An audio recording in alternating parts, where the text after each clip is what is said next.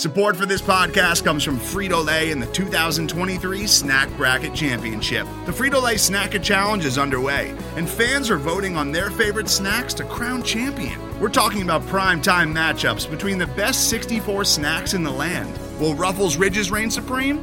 Can Doritos defend their dynasty? Or will Smart Food use their smarts for a surprise upset? Only you can decide. Get in on all the action for a chance to win up to $1,000 or a year's worth of snacks. Let your snacks be heard. Just go to fritolaysnacket.sbnation.com to vote and enter for a chance to win. No purchase necessary. Sweepstakes ends April 3rd, 2023. Void where prohibited. Year's worth of snacks awarded in the form of 52 coupons, each good for one bag of chips. See official rules at fritolaysnacket.sbnation.com.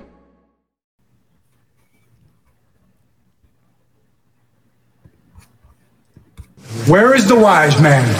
Where is the scholar? Where is the philosopher of this age?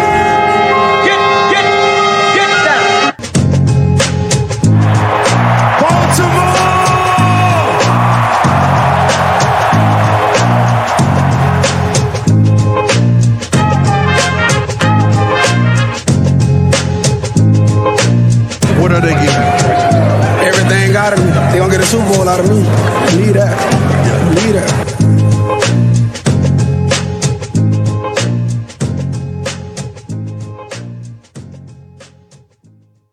All right, welcome on back to another edition of the Baltimore Beatdown podcast. It is Tuesday, February 14th, 2023. My name is Jake Luke, and I'm joined on my screen by Spencer Nathaniel Schultz. How's it going, pal?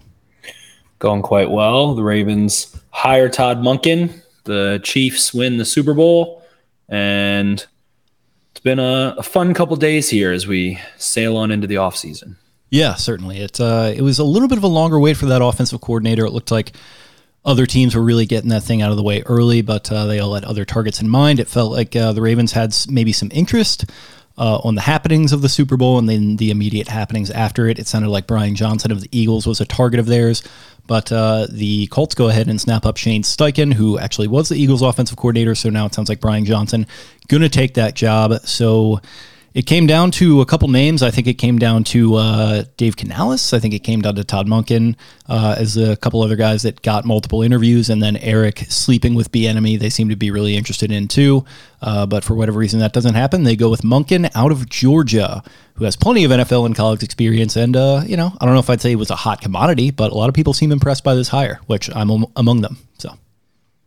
Definitely. And Monken, someone that has been around the block, has reinvented himself. And the most fun part is that wherever he goes, it's more of him putting a fun twist on what that team is or what that system is or what they've previously done.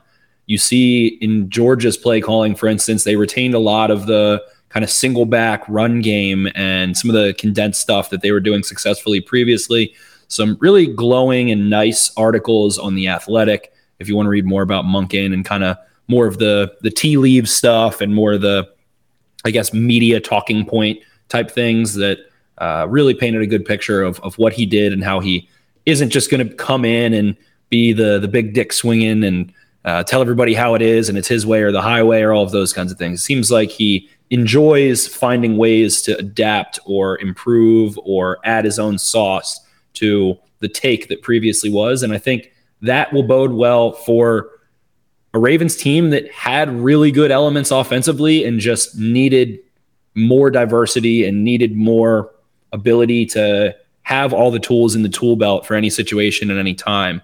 And Monken seems like someone that really always, especially at Georgia, found a way in the run game or in the pass game or in certain matchups to really just attack matchups and attack schematic issues defensively and force rule changes and things like that. So um, I know a big thing is like, oh, well, he had such amazing talent at Georgia. I mean, guys, he's playing LSU and Alabama and Flo- like, sure, Georgia is the best of the best, but like, what? Bama isn't. They beat Bama. They he beat them in the playoffs. Like, it's not some crazy thing. Like the Eagles' talent disparity between them and the Texans is not insanely different than what was going on in the SEC between Georgia and freaking you know Missouri or Vanderbilt or something like that. Like there's there's still ballers. So I think those things are a little overrated. Um, I don't know. I'm, I'm just excited for someone that feels like uh, a little bit more of a bend into the right direction as opposed to, you know, Roman's offense had a lot of answers in certain ways, but it felt like there was a long process to earning snaps in Roman's offense and a long process to mastering his offense. So I think a team that has had that level of detail required and had that path to now maybe have things be a little quicker and simpler and opened up while still maintaining some of what they did and bringing in a more wide pass game, a quick game, getting the ball out, you know, being able to go under center and, and boot and get the ball out of Lamar Jackson's hands a little quicker will make sense. Monken is just going to be a little more balanced, and uh, I think the the big receiver talky talky stuff can can finally hopefully be put to a bed here soon. Yeah, and I think that's a big part of it for me. Like I, you know, I made the point on Twitter that Roman had certainly had his issues. It was time to go, but he, I don't know, I, th- I still, you know, think he got a little bit of a short end of the stick when it came to the wide receiver position for the most part in his time here. So I don't know. Like that's something that is going to have to work itself out, and we're going to see how that plays out in relation to this hire. But I mean, talk about getting the most out of talent. Uh, he had all the talent, and he made the most out of it in college. And I'm really interested to see uh, how that translates. And you talk about a guy that was using multiple tight ends there with uh, Brock Bowers and I forget the other kid's name. Um, but yeah, there was other talent there too. Ladd McConkey. I don't think he's declared for the draft or anything like that, but he got the most out of a Stetson Bennett, who was basically nobody, right? I mean, so it's a thing where, and people were also making the point of like, oh, is this a Lamar thing? Is this not a Lamar thing? I think it's a, a thing where he has all this experience and he's dealt with all these different types of players, not only over the course of his career, but in the last couple years. I think he could be a good fit for just about anything. And it is sort of that perfect marriage of wanting to move forward into a different direction, but not throwing the baby out with the bat uh, with the bathwater, especially in relation to your current personnel with Likely and Andrews. Kolar all on the roster. I think you have good tight end talent that he's going to be ma- able to make use of there, but you almost have to improve at wide receiver by default. And I think he's going to do a good job making use of whoever they bring in, as well as running backs out of the backfield, who he does a good job of getting targets. And it's not just that; like he spreads the ball around uh, his entire offense. I was reading one one of those athletic articles that talked about just how good of a job he did of diversifying his targets and who he was uh, spreading the ball around to. And it just seems like seems like a guy who, to your point there, it's almost like the flubber thing. Like he's going to come in and be able to adapt to a situation. And uh, the Ravens have an idea of what they want to be and who they want to be. I think they are maybe looking in the mirror a little bit and saying we're going to improve that. But uh, I do like the fact that this does seem to be a guy who's going to be able to adapt to it. And for like uh, whatever he is, late 50s, early 60s coordinator, to have that adaptability, I think is something good. Uh, I was, you know, pretty happy to, to read about that kind of thing because you would see a guy like that and automatically think, oh, set in his ways, doesn't relate to the players. Maybe he's not going to relate to the players all that well, but I don't think he's going to be like one of these hard ass guys that's going to, you know, make them not want to play for him. So yeah, all around, I really like it.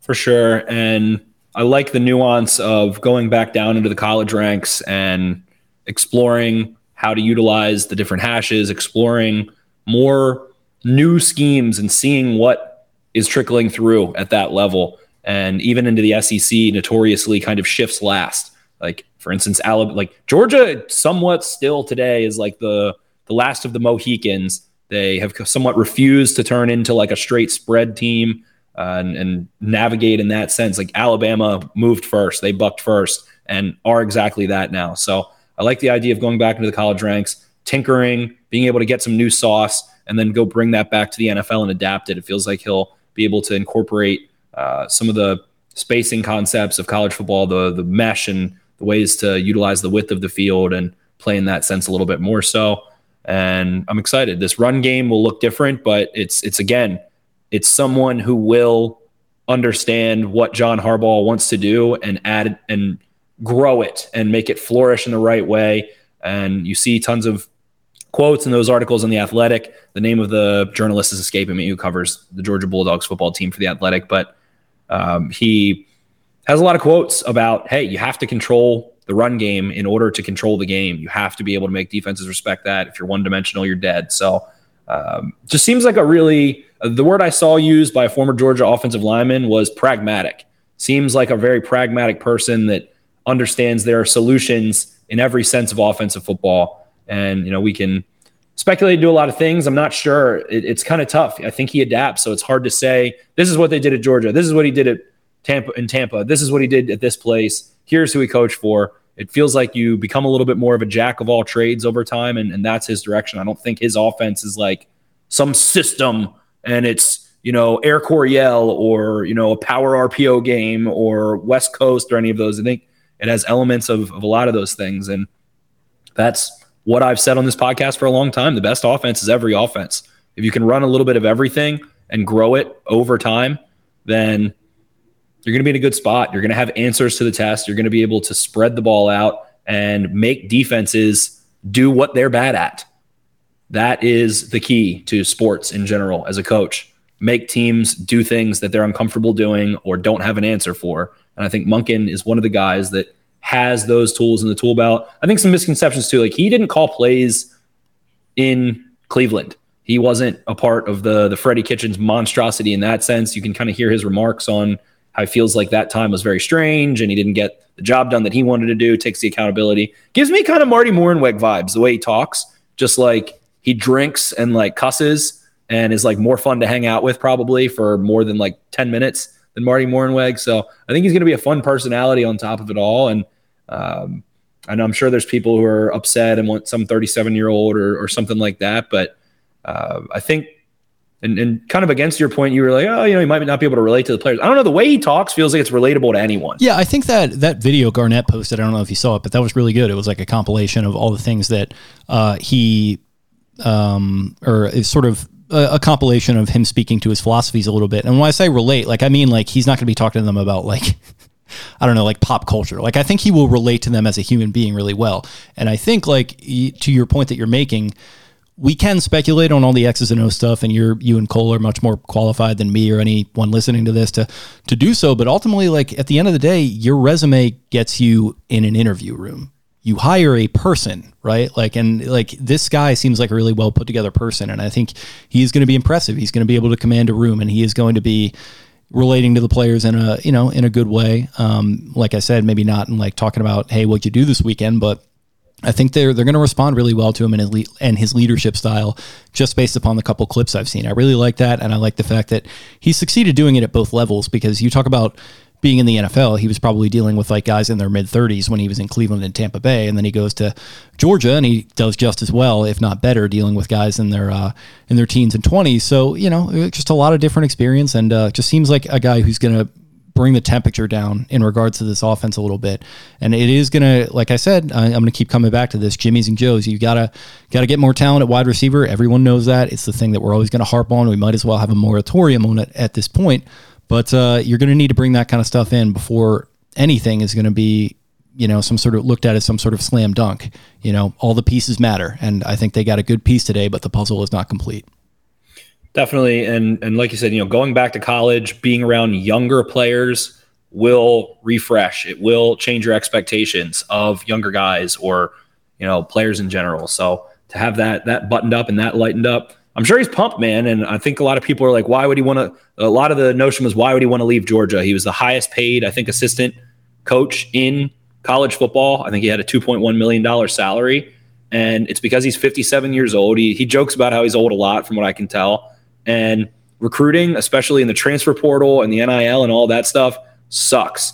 It is a 50 times more draining, exhausting time commitment to coach in college and at that level and to be doing it, you know, through the national championship game well after most teams are. Like and he's probably is, handling a lot of that for kirby in the position that he's in too. Like a lot of the head coaches aren't doing what jim harbaugh does and you know go to the recruit's house and stuff like that. He's like the the face of the offense. He's got to do a lot of that crap. So yeah definitely definitely so um, and I think that's why Georgia will, will end up going with Bobo and, and continue on, and it's familiar, and I'm sure he was involved in that process. And I think that's what they they all thought was going to happen. It feels like from what I've read, Monken always wanted to go back to the NFL. It was in theory like, hey, let's help Kirby update what he's doing a little bit and get them over the hump of being this dominant dragon defensively that can never conjure up the the potent enough offense. And it feels like he just made those slight little tweaks in how to ease the ease the burden on the quarterback and how to have a really well thought out utilization of tight ends and backs and receivers and all those different concepts. So um, I think it'll be balanced. You know, I don't know that he's going to reinvent the wheel. I think he's going to do the opposite. I think he's going to do kind of common sense easier, simpler ways to attack defenses. So, um, a lot of it's going to be, you know, going back, watching, saying this is what it looks like, this or that. But there's a good example today where it's like, oh, there's this really awesome play he ran against Bama in 2021 where it was like a, a half sweep reverse. And I ended up, I've studied that play before. It's something Georgia's run over like the last decade. So I think that's a good example that he likes to keep the good and tweak what needs to be changed a little bit. Uh, some of the, the some of the mentions of things I saw were like, oh, he started throwing in against he he threw against heavier personnel, like eight man boxes, like three percent more and then four percent more, and it's just like slight little adjustments to to come to balance. I think he is the ultimate balance coordinator, and I think John Harbaugh is the ultimate desired head desire of balance as a head coach for someone who isn't you know involved in the play calling process too much. But um, I think it's a good good marriage between Harbaugh and Monken. They seem like they'll have a good relationship. It'll be uh, a good fit in Baltimore. And much to Harbaugh's point, Josina Anderson goes out, and I do think she's getting getting a little rosy with some of the stuff she's saying, but uh, that you know it was the most desired play calling opportunity left. And that's the other interesting part. Like Roman and Harbaugh's coordinators, like Roman's not going to call or Harbaugh's not going to call plays. Harbaugh's not going to take that over. You will get a level of autonomy. Someone who was in college doesn't have to recruit. So I'm sure Monken's pretty happy, and I'm sure uh, it's it's going to be a, a, functional relationship for sure, and a, a, nice breath of fresh air from such a drawn out saga. And, and I'm sure fans are going to feel a lot more. Uh, uh, I don't know. Won't think about it as much. I think it's just going to be like, ah, there's not going to be. I feel like he's not polarizing. There's not going to be some fast forward a year from now. It's not like fuck Monken or oh my god, Monken is the genius. It's just going to be easy. It's an easy fit. Some people, yeah. I mean, I saw a little bit of that on Twitter today, but that's just where the fan base is at this point. It's got people that are dug in one way or the other. And I mean, that's totally fine. Like, I have nothing that's going to say to you that's going to convince you that this is the right hire because I don't know if it's the right hire at this point. I don't think anyone does. Uh, I don't think the Ravens do. I think we'll find out, but uh, I don't know. I just I have a good feeling about it. Um, and yeah, you, you mentioned some good things there. He, you know, throwing in, you know, what people would perceive to be running situations, running against what people would perceive to be a passing situation, kind of catching defenses off guard, having a good feel for situational play calling. That was another point that I was kind of talking about on Twitter. Like, it just felt like as much as Roman did a lot of good things, that was one thing that he just really struggled with. And I think like priority number one here, I don't care who the quarterback is next year, this procedural you know issues that they've been dealing with for the last several seasons in regards to substitutions and then how they cause false starts and procedural penalties and all that crap that's got to go out the window that is day one stuff we're going to have to do away with that um, and just figuring just having a better feel for you know game flow i think he showed that very well uh, in the last couple years with georgia definitely and I'll, I'll be interested to see how it translates to the nfl um, and so, yeah, that, that's another thing that caught my eye. That uh, I think is an encouraging sign, if nothing else. Certainly. And Monken is a former quarterback himself. So the burden, I, I, think those things all tie into him wanting to ease the burden on the quarterback and on the offense and understanding how the quarterback can utilize the run game or utilize the quick game or rolling them out or whatever it may be to make things easier on offense. I think he's going to simplify things very much so. And whether it is Lamar Jackson or not, but if it is Lamar Jackson, the Ravens need simplicity. Like they grew too long and hairy and complex. And there were when when 2019 it was like, oh, they changed all their play calls to one word calls. And that's what Mark Ingram said. He was like, oh, we have a ton of one word calls now. Like the play sheet is made up of one word calls. That's easy. And then it felt like that was not the case over the last year or two. It feels like they grew back into the complexity and the orchestration and the show to the nth degree. So having the familiarity to be that way and be detail oriented in that sense and and know what that takes is nice for an offense. But then suddenly, when you're not fighting the clock, you're not making substitutions every single play and all of those things. It's a it's a nice reprieve. So I think the shitty parts of what Roman did can linger into knowing how to operate at a more complex level when you need to or if you want to. So it's just toning it down a little bit. It's just balancing things out. And and I know Monken has said, you know, several times that he is a quarterback. He was a quarterback. He views the game through that lens, through the passing lens, through that prism. So um, just curious to see how it ends up transforming in. And I know that pretty unanimously there's there's been a lot of praise, and that doesn't always resonate. And you know, for like who was just in the Super Bowl, Sirianni, he had a joke of a press conference. Everyone said he was underqualified and all that shit.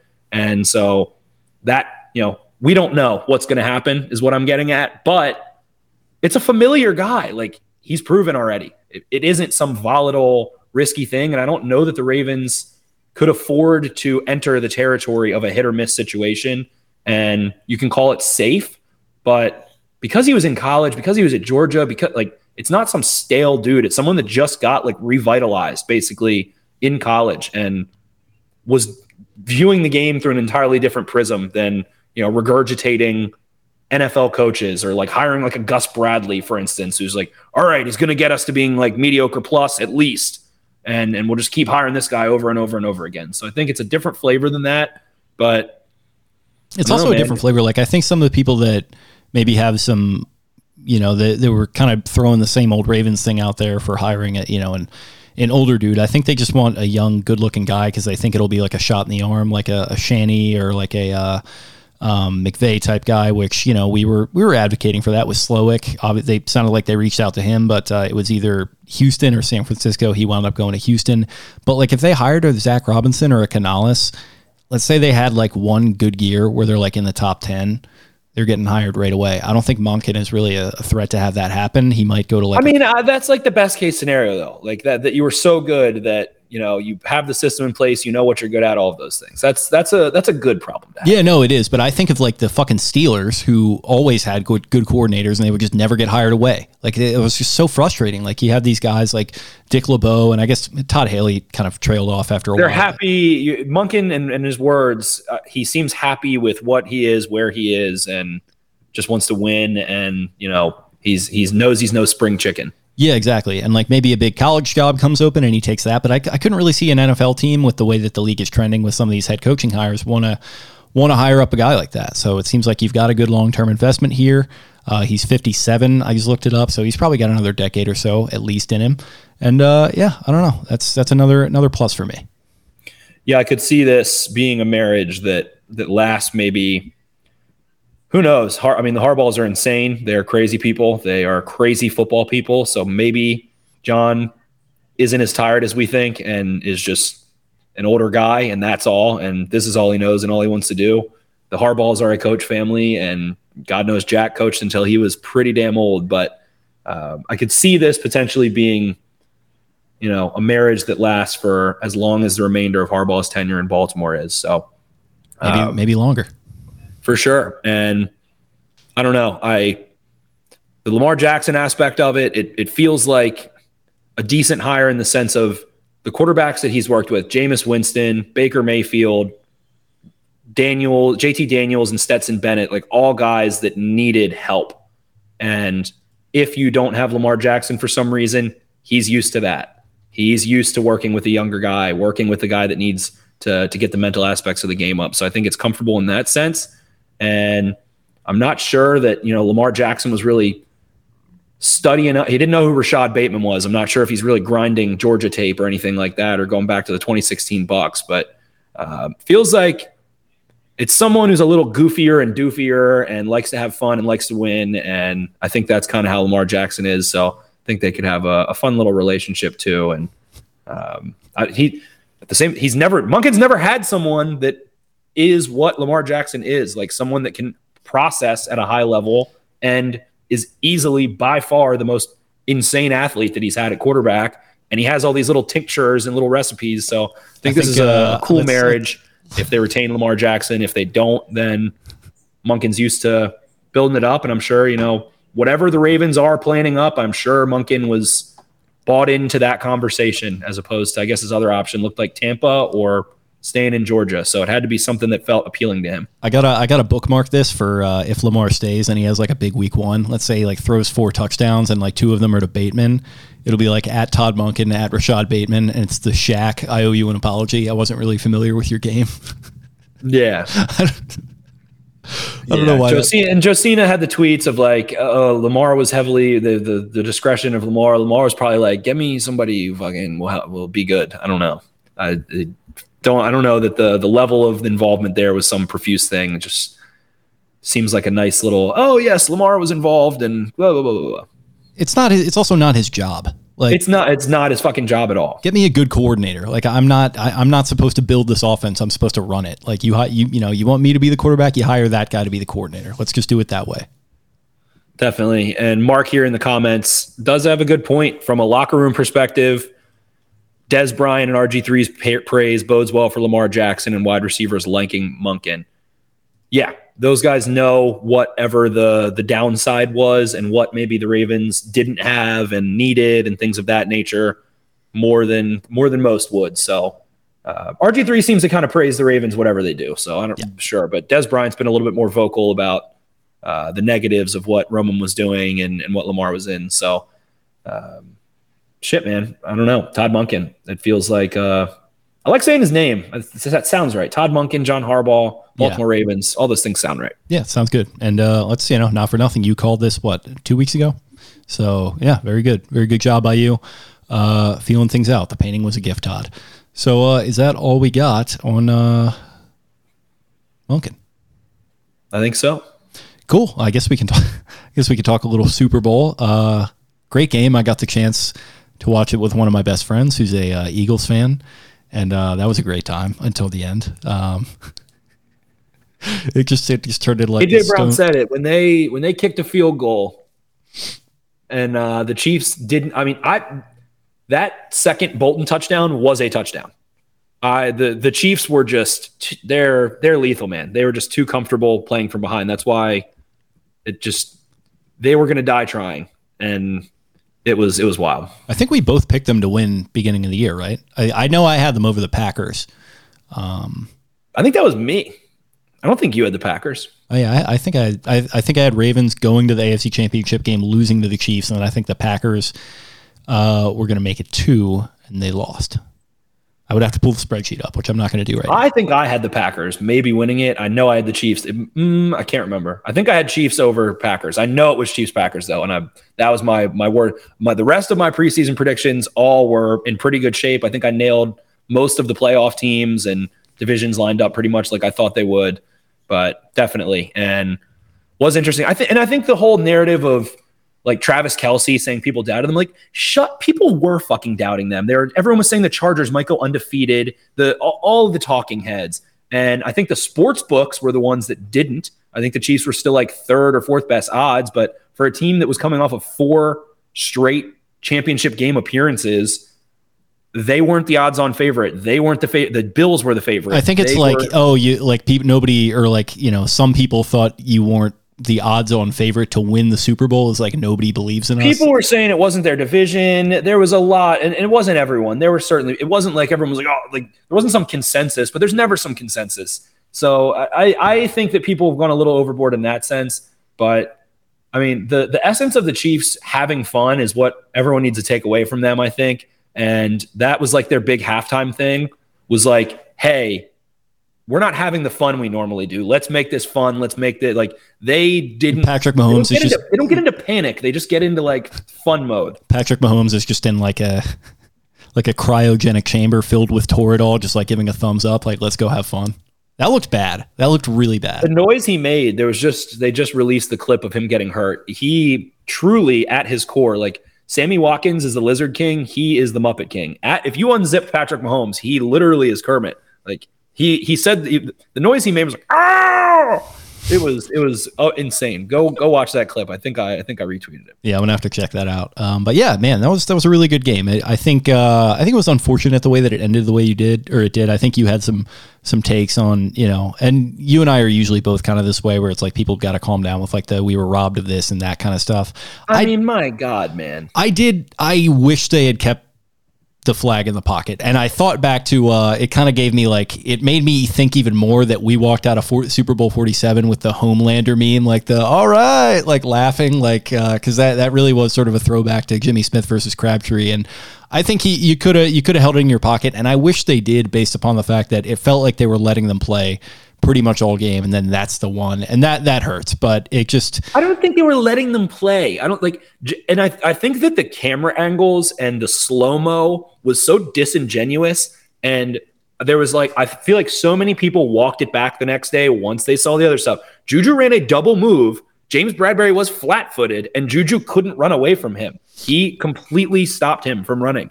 And it was a hold. Like, it, it people, then people like, oh, it was an uncatchable ball, like all that kind of stuff going on. It was a hold. He prevented the receiver in front of the ref with no coverage, and the ball went there. Like, I, I don't know. And it's like, not in that moment, but it's like, okay, so what? You're not going to call anything on anyone in that moment. It's and the whole "we're robbed" thing of like, oh my god, what a we all we always needed to be this story and this thing. It's like such a it's just like whatever. It's just this average fan thing of like everything has to be high scoring and entertaining and everyone needs a chance and it it needs to be the Bills Chiefs divisional game over and over and over and over and I just want touchdown, touchdown, touchdown.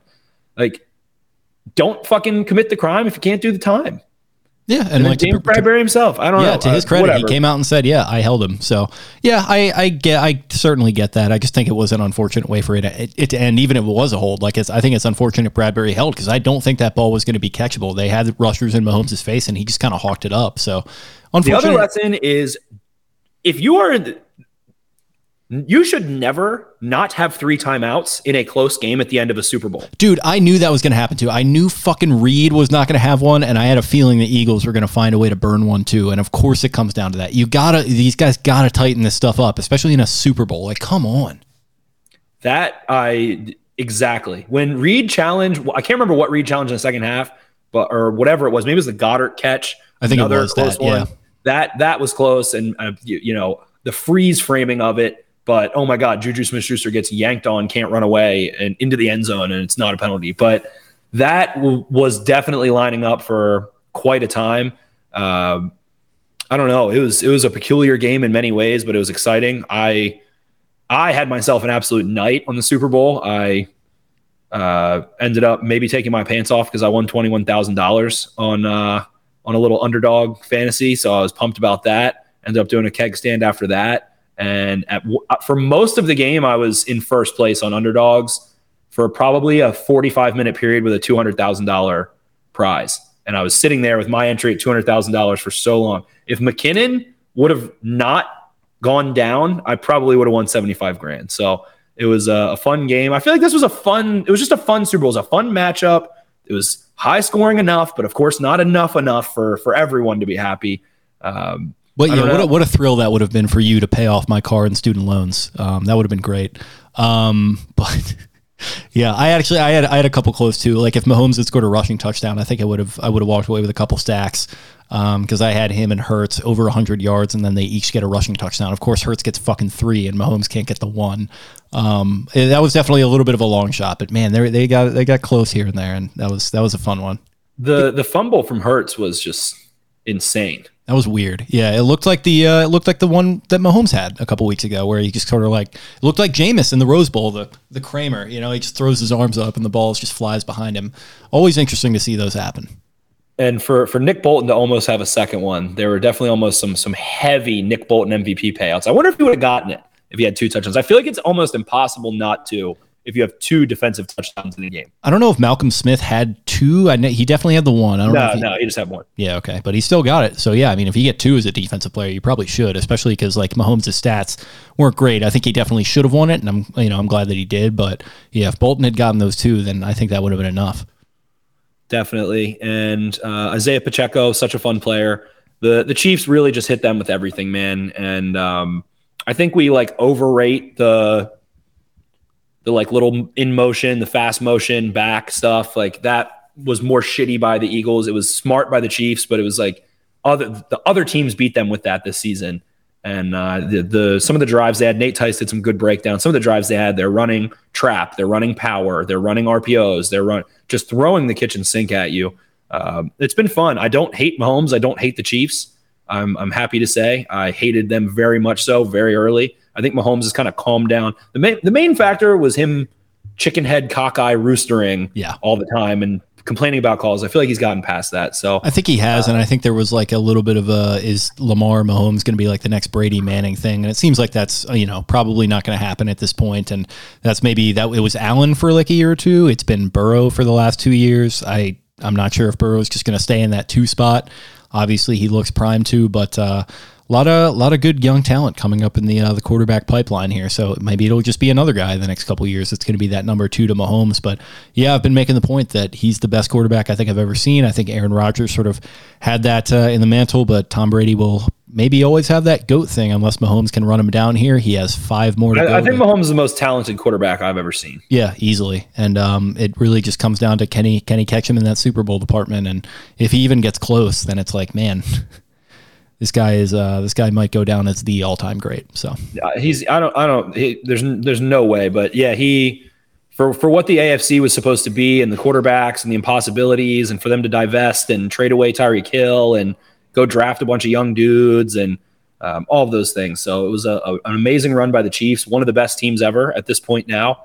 Um, the run they've been on of AFC championships and Super Bowl appearances over a five year period. Over a five year period, you can go really put that up with with pretty much anyone. So uh, interesting there, and just a good example of of having a fun football team, being unafraid to do things differently, take risks, and and like I said, that Tyreek Hill trade, another reason why people were doubting them. Oh, you know, Hill was what was opening up Kelce or whatever, but the playmaking of Patrick Mahomes is otherworldly. He is an assassin. He is a ninja, and he is a damn good quarterback. So um, the first time since Steve Young, somebody has a substantial cap hit and wins, and the Chiefs knew that was coming, I guess, and had to go get more starting players, knowing they had a great quarterback. Uh, they got a good offensive line in front of him, and he makes plays, man. So I think just goes to show and continue to show that there's a thousand ways to skin the cat and get it done. And fun game, man. Well coached team, but well balanced team, smart, and that's if you want to ra- take away for the Ravens. Guys have to be able to come in and play quickly when you have a quarterback on a big contract. And and I guess to tie it back to Todd Monken and everything, like it's exactly that. Your system needs to be easy to learn, easy to be able to feel confident in, and to trust guys. Whether it's getting those mid-tier, second, third wave veteran free agent types that are you know still able to play to a degree, or it's rookies or UDFA's or whatever it is. Like guys need to be able to come in and play quickly and feel confident in their role and spread the ball out and allow your quarterback to feel protected and go make plays if you're going to pay a quarterback that much money. So if there's going to be some some big error and big takeaway from that, it's if the if you want to pay a quarterback, um, you know he's not going to be Mahomes.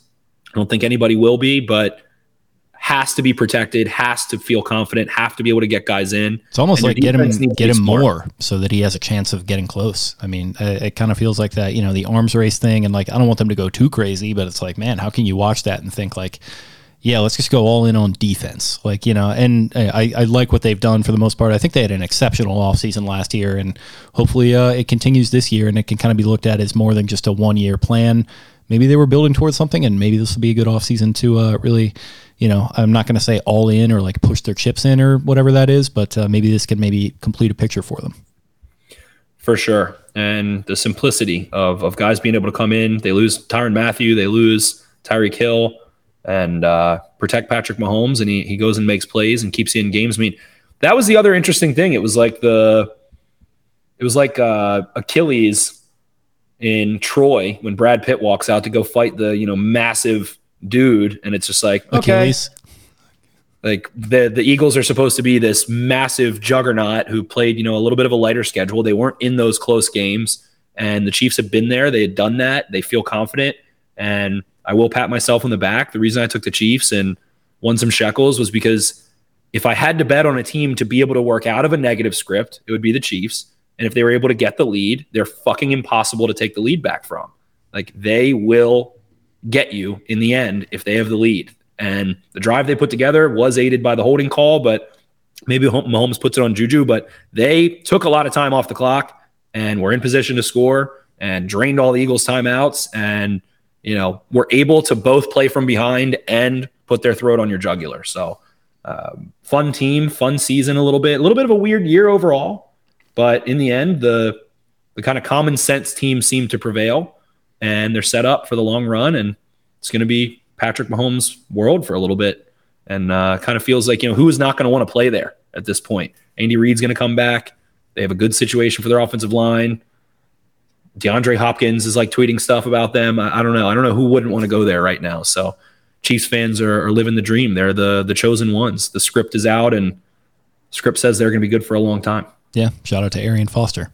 So is that all we got for tonight, pal? I guess so.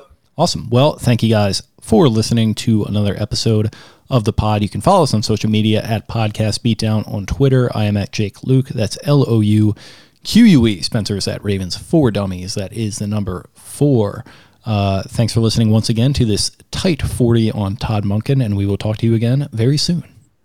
See ya. Arrivederci. Where is the wise man? Where is the scholar? Where is the philosopher of this age? Get, get, get down.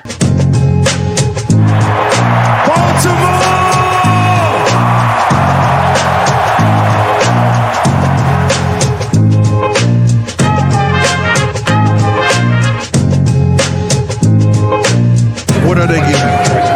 Everything out of me. They gonna get a Super Bowl out of me. Believe that.